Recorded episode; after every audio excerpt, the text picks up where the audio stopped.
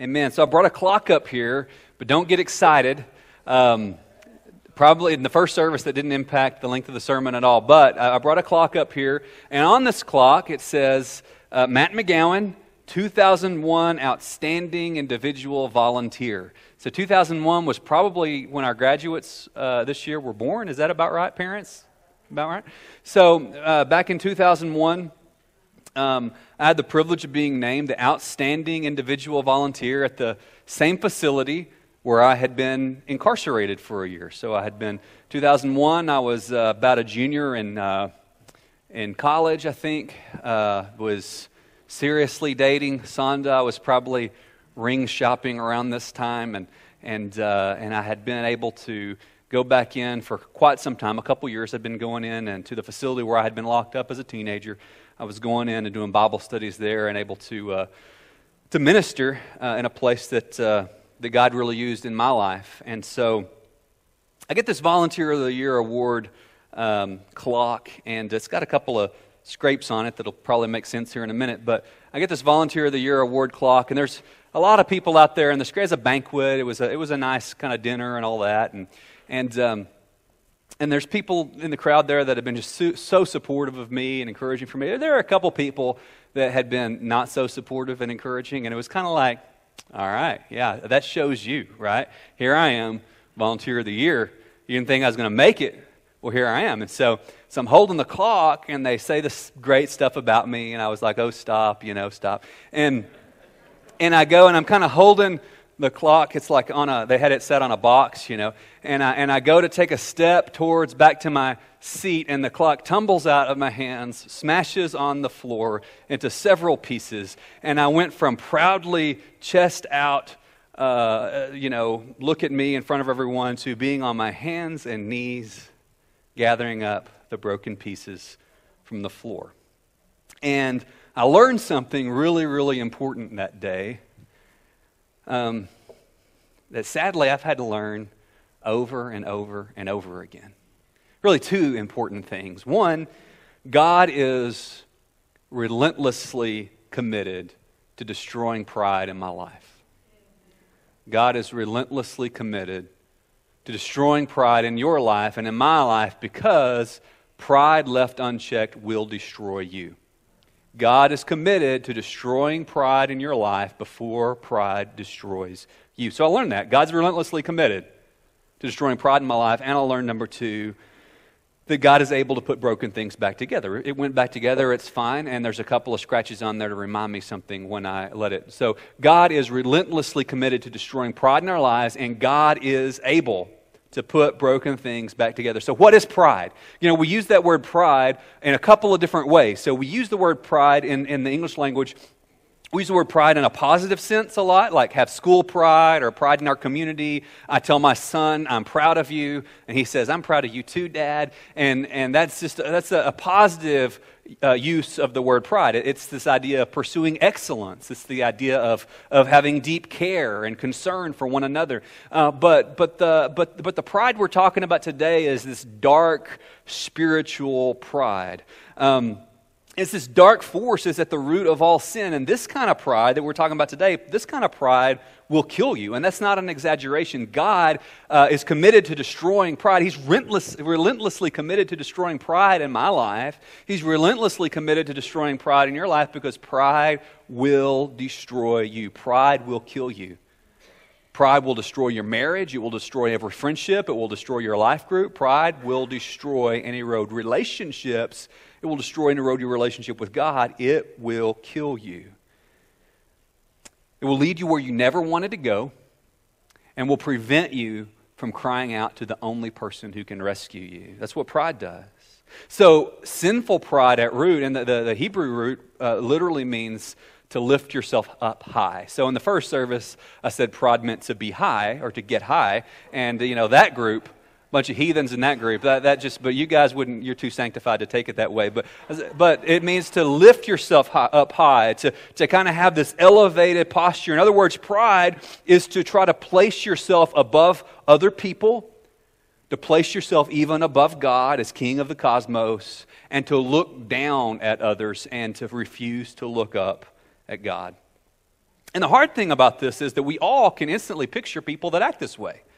But the person that you know is most important that we be picturing right now is the person that we look at in the mirror every day. The word pride is used alongside the scripture the ideas of arrogance, the idea of wickedness. And, and in Proverbs 8:13, which we have up there, it, it's listed as something that God hates. The fear of the Lord is hatred of evil. In other words, to fear God means that I hate evil. Um, if, if I fear God, then I'm not going to flirt with evil. I'm not going to see how close I can get to evil. Fearing God means hating evil. Pride and arrogance and the way of evil and perverted speech I hate. God says He hates pride, arrogance, evil ways, perverted speech. He hates it. And so if God says He hates something, that's kind of a big deal, okay? Pride is characterized by a stiff neck uh, uh, uh, stopped up ears, a hard heart, clenched fist, a face, again, that looks down on others and refuses to look up at God. And we all wrestle with pride, um, especially the one that thinks that they don't. And this matters because it's destructive. So C.S. Lewis uh, said this way better than I ever could. C.S. Lewis wrote, according, he said, according to Christian teachers, the essential vice, the utmost evil is pride. Unchastity, anger, greed, drunkenness, all that, he says, are mere flea bites in comparison.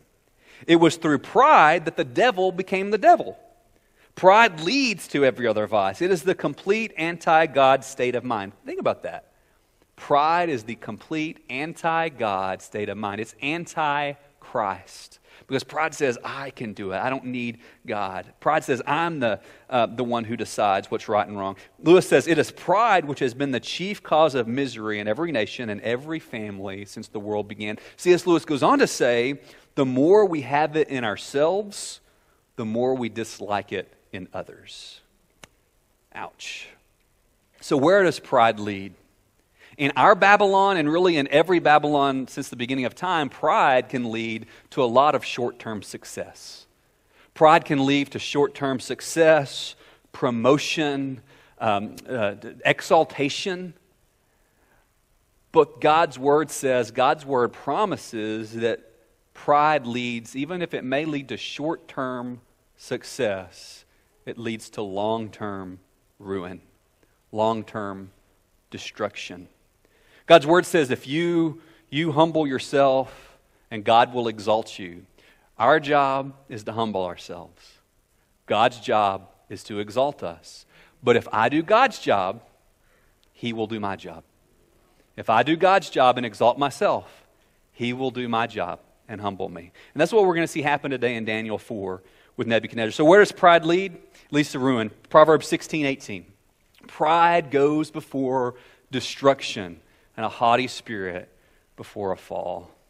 So in Daniel 4, we're going to see King Nebuchadnezzar's campfire story. We're going to read his testimony of how God got his attention. And, and it begins and ends with praise of God. And in, and in between, there's this, there's this description of Nebuchadnezzar going from pride in himself to praise of God in, in chapter 4, verses 1 through 3, King Nebuchadnezzar, to all peoples, nations, languages that dwell in the earth, peace be multiplied to you. He says, It has seemed good to me to show the signs and wonders of the Most High God has done for me. How great are his signs, how mighty his wonders. His kingdom is an everlasting kingdom. His dominion endures generation to generation. So it's kind of like Nebuchadnezzar is like this a, a flash forward, and then in verse 4, we're going to go to a flashback to where did he start and how did he get to this place of praise. All right, and what I'd like for us to see today is that the opposite of pride the opposite of a life of pride is a life of praise in the sovereign God. The opposite of a life of pride is a life of praise toward the sovereign God.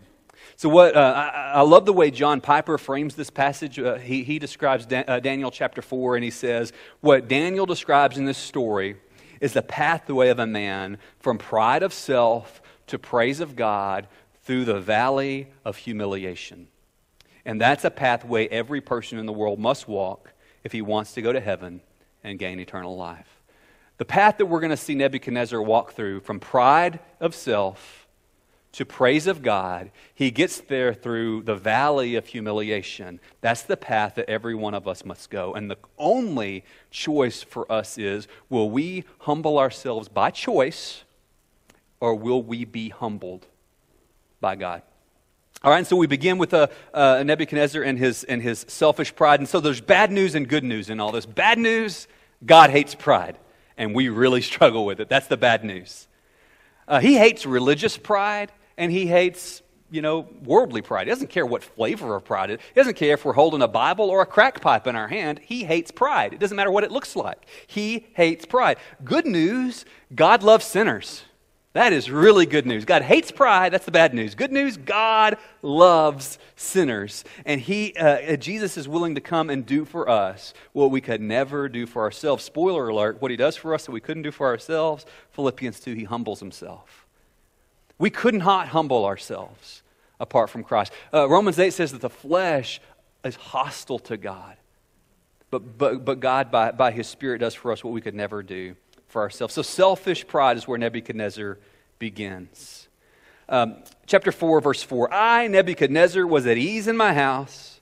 I was prospering in my palace. So Nebuchadnezzar had built the Hanging Gardens of Babylon, one of the seven wonders of the ancient world. He had an amazing palace. I mean, the guy had it going on. Okay, we can't imagine the beauty that surrounded him, what he had carved out in the desert. I mean, he had really accomplished something. And he says there in verse 4 I was at ease in my house and prospering in my palace. And so it's like me uh, calling uh, Dylan and saying, Hey, Dylan, what are you doing? He's like, oh, I'm just at ease in my house and prospering in my palace. Like, really? Like, who talks like that? You know what I mean? And so you can just hear like the pretension in his voice.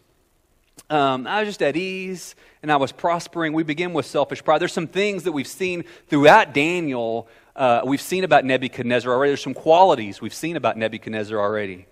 We've seen self centered narcissism, it's got to be about him. We've seen an unchecked thirst for power and control.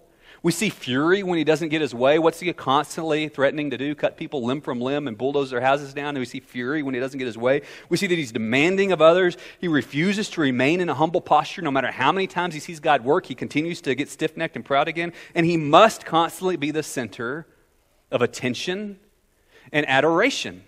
So as we look at these patterns of pride, like we as people need to be really wary of any rulers or leaders who exhibit this kind of unchecked arrogance. But we need to most be wary of that level of unchecked arrogance within ourselves um, and root it out. God is relentlessly committed to destroying pride in us because pride, unchecked, will destroy us. So there's um, some, some, some qualities that differentiate fleshly pride versus Christ like humility. One is um, uh, fleshly pride, and our, our graphic turned out you couldn't see it very well, but uh, fleshly pride is preoccupied with self. Um, Christ like humility makes much of Christ. So it's a, a question we can ask ourselves. Over the past week, have I been preoccupied with myself, or have I been preoccupied with making much of Christ? Have I been preoccupied the last few days with me? Have I been making much of me or making much of Him? Fleshly pride is self righteous, harsh, critical. Christ like humility is quick to extend mercy. Uh, fleshly pride looks at others through a microscope and is constantly fault finding, critical of others. Um, Christ like humility is looking for anything that can be affirmed in someone else, looking for the best in others. Fleshly pride is argumentative and resistant to feedback. It just armors up. You can't tell me. that. You listen to uh, Old Town Road. It's on the radio all the time. Anybody listen to, you know, Will driving around listening to Old Town Road? There's a, there's a line in there that says, Can't nobody tell me nothing. You can't tell me nothing. Can't nobody tell me nothing. You can't tell me nothing. And, and that is what a fool says. And there's been times in our lives when that's been our motto, whether we sang it to that tune, whether it was Billy Ray Cyrus singing it or not. Like, can't nobody tell me nothing. You can't tell me nothing. Whether we've got a Bible or a crack pipe in our hand, God hates that kind of attitude. And that's the attitude of a fool. So, argumentative and resistant to feedback, where Christ like humility invites feedback.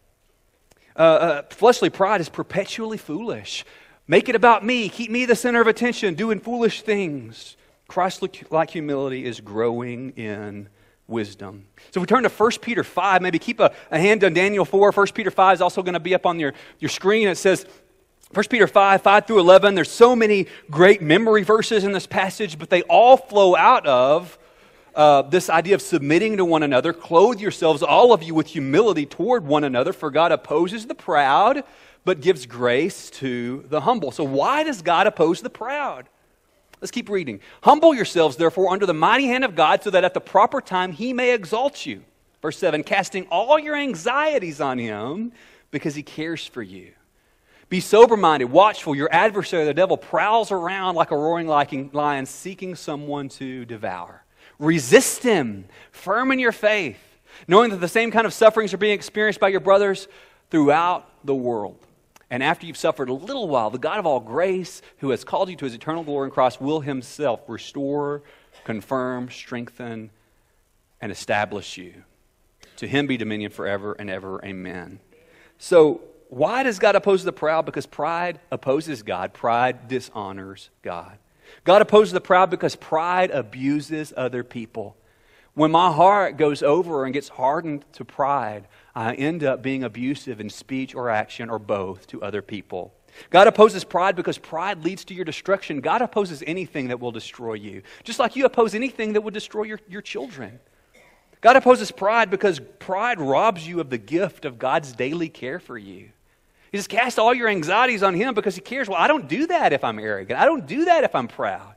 And so pride robs me of the privilege of God's daily care for me. Jonathan Pokluda says if you are wearing, if you are wearing pride, you are suited up for the other team. It says here, clothe yourself in humility. That's how you know who belongs to Christ and who doesn't. Clothe yourself in humility. If we suit up in pride, we're, we're playing for the wrong team. We're finding that we're in opposition to God. It also says, you know, to resist the devil. He's like a roaring lion. You know, um, uh, there's uh, two cats that call um, our house home, but only one of them do I claim. Okay, Thunder is one that we feed and take to the vet and all these things. But the other cat, Shadow, very appropriate name because he's a shadowy evil figure. Okay, and Shadow is not our cat. I do not, I do not recognize this cat. Um, I do not claim this cat, but some creatures in my family feed this thing. So, what happens when you feed a stray cat? It keeps coming around, right? And so I walk outside at night. There's Shadow jumping, you know, jumping on my feet, and, and it's a bad, bad thing. I do not like this cat, but uh, but somebody's feeding him, and so he keeps coming around. And the only way to get rid of a stray cat is to starve him, is to, is to stop feeding him, and then he will go somewhere else. And, and the way that we feed Satan in our lives is we feed him a steady diet of pride, of arrogance. He thrives in an environment of arrogance. And the way we resist him is we starve him of that. God opposes the proud, gives grace to the humble. And so, graduates, if there's one thing you hear, take that message to heart. Um, clothe yourself in humility toward God, toward one another. The opposite of a life of pride is a life of praise toward the sovereign God. So we began there with Nebuchadnezzar and this pride of self, and then we're going to watch him descend unwillingly into the valley of humiliation. All right? And so he has a dream. He had a dream back in chapter 2, and, and God, through Daniel, uh, revealed himself to and his plan to uh, Nebuchadnezzar. Then uh, in chapter 3, he sees this incredible deliverance of Shadrach, Meshach, and Abednego. And so, uh, so Nebuchadnezzar has seen God move in some pretty spectacular ways. And now here we are in chapter 4. Years have passed, maybe decades have passed. Nebuchadnezzar is probably towards the end of his life. Daniel would be probably a middle aged man or more. And, and, he's, and, and, and, and, and again, Nebuchadnezzar is going to have a dream. So, verse 4 he's at ease in my house, prospering in my palace. I saw a dream that made me afraid. As I lay in bed, the fancies and the visions in my head alarmed me. So, uh, first thing I'd like us to see here is that because God is good, he troubles proud hearts. Because God is good, He troubles proud hearts. It's God's goodness in our lives when He troubles a proud heart. So today, we would, we would talk to Nebuchadnezzar and say, Oh, you can't sleep? You're having anxiety? Let's take a pill. There's pills for that. And there's time to take pills, right? There's a time for that. But there's no pill in the world that's going to cure Nebuchadnezzar's problem because Nebuchadnezzar's problem is he's opposed to God. Nebuchadnezzar is anxious um, because he's proud. And his troubled heart is a check engine light. Look under the hood, Nebuchadnezzar. Look at what's going on, Nebuchadnezzar. God's after him. God is troubling his heart, not because he hates Nebuchadnezzar, but because he loves him. He's troubling his heart, and these dark emotions aren't something for Nebuchadnezzar to conceal or run from. This is God's determination to draw him to himself. Because God is good, sometimes God troubles proud hearts. When I'm proud, my heart gets troubled, and that's the goodness of God.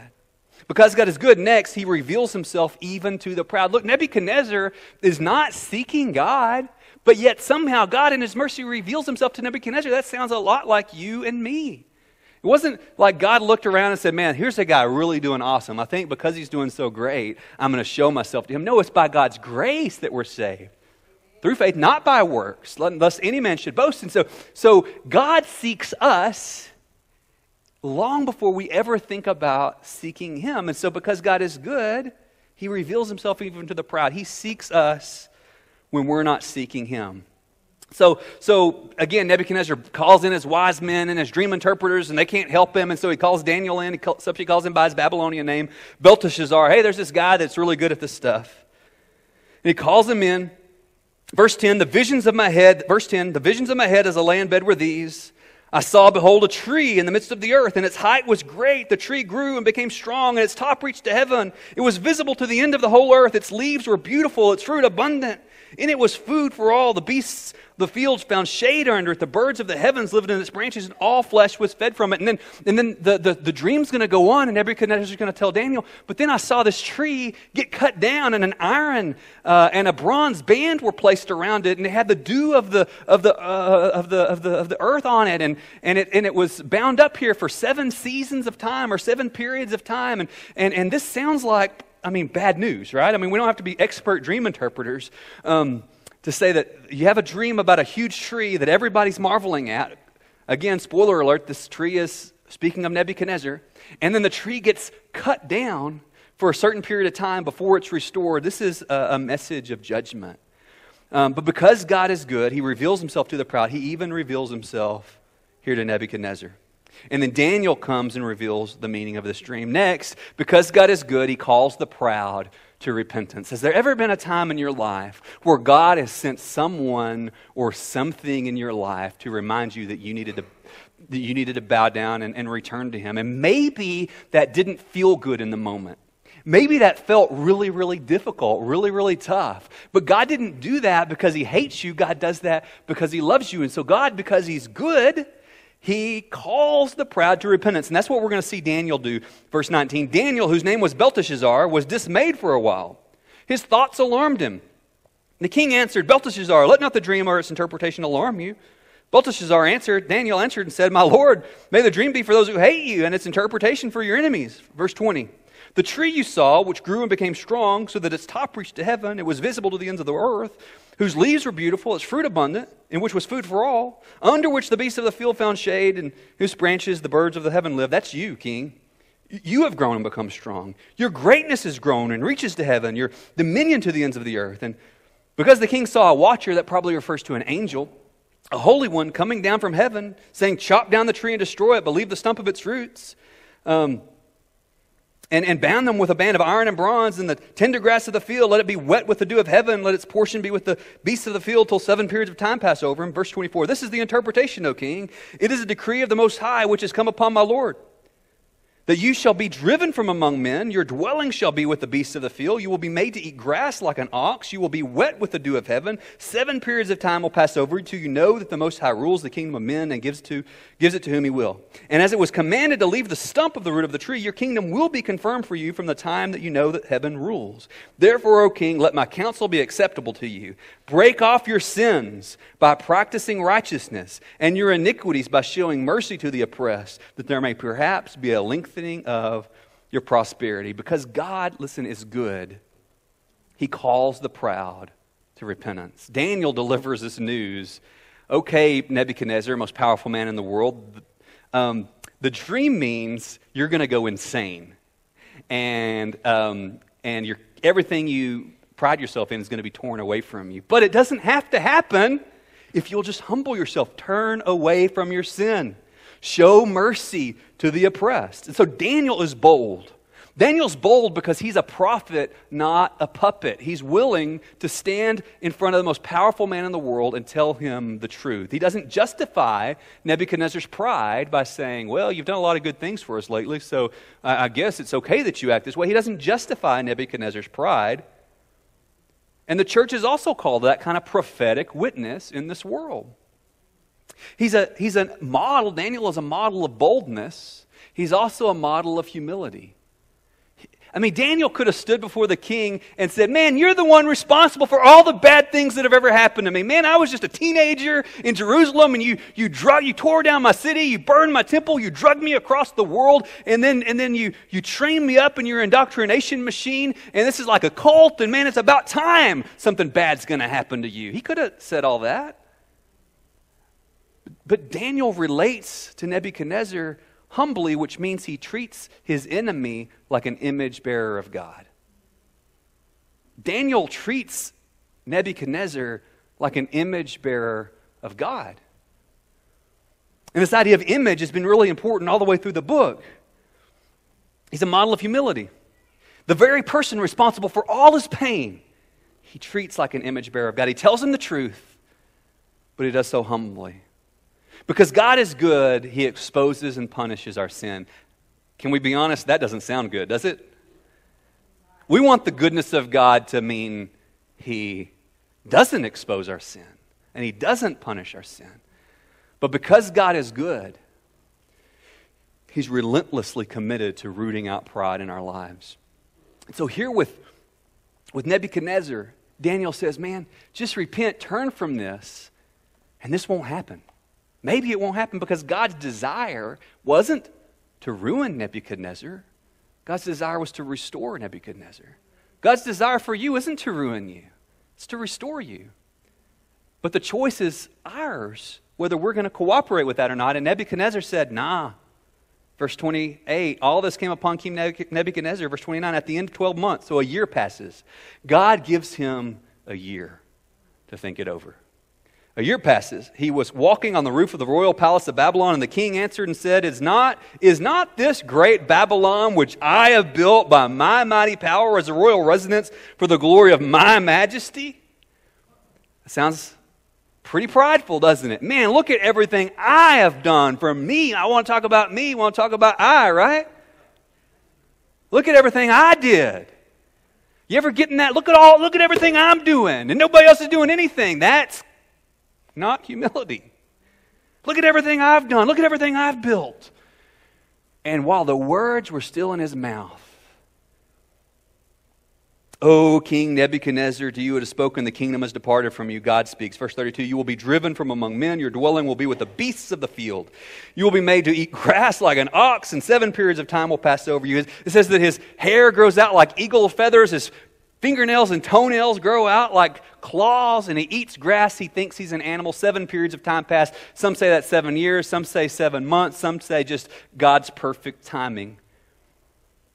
And we say, man, what is with this? God really punishes his sin, right? This is really a serious thing. And, and uh, some point to this as a condition called clinical uh, lycanthropy, which is a psychological condition where a person believes they are an animal. And this was really common in the ancient world. People would kind of go crazy and think they were an animal and eat grass and stuff.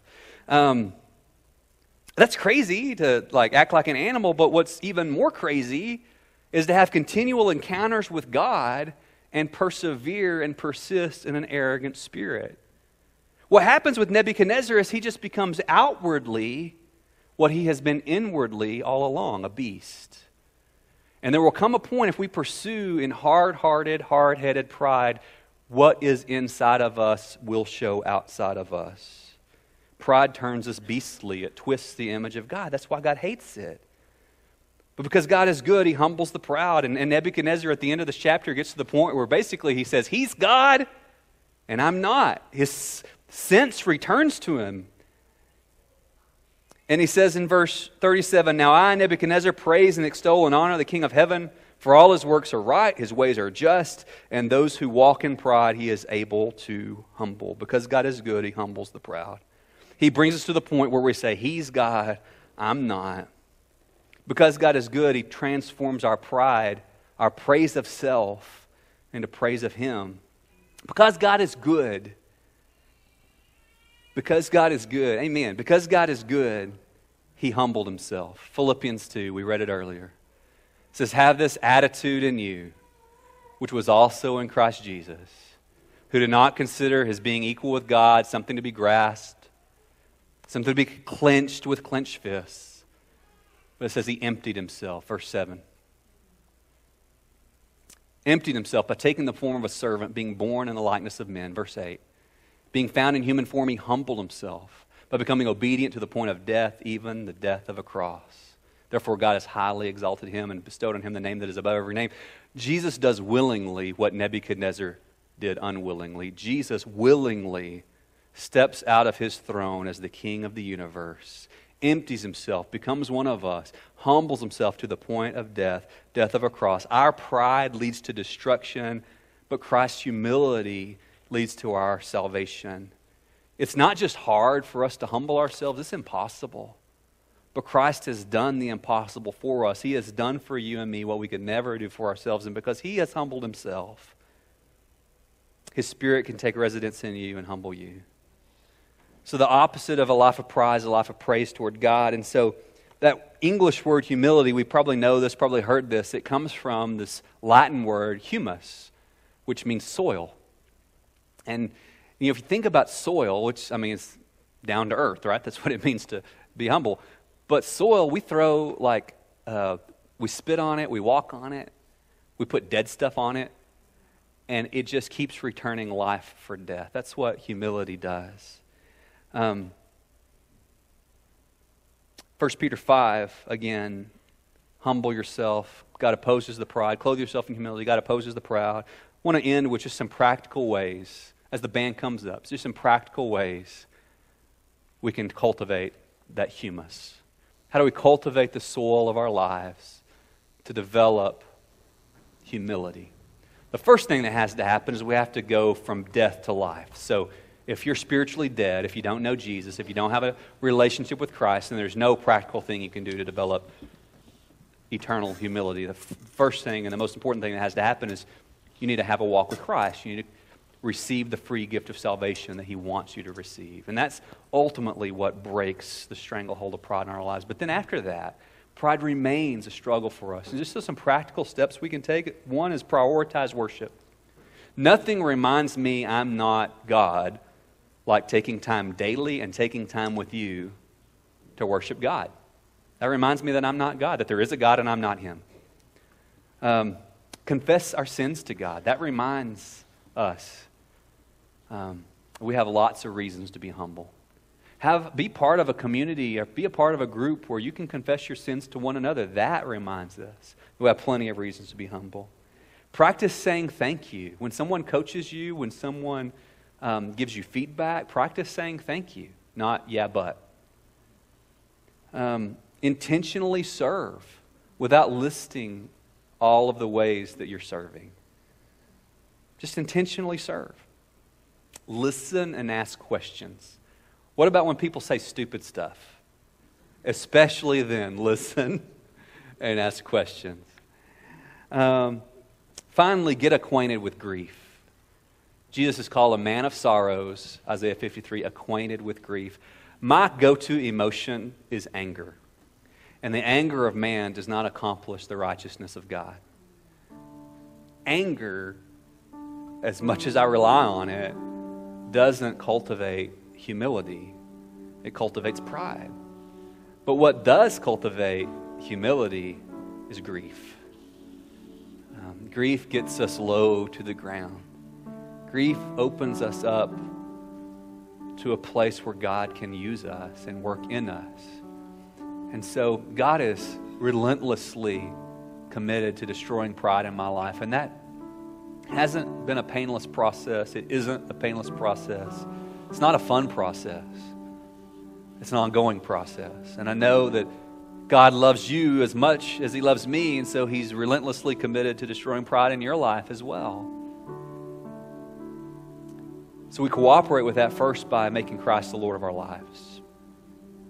And next by just daily bearing with one another and by the Spirit of God putting to death pride.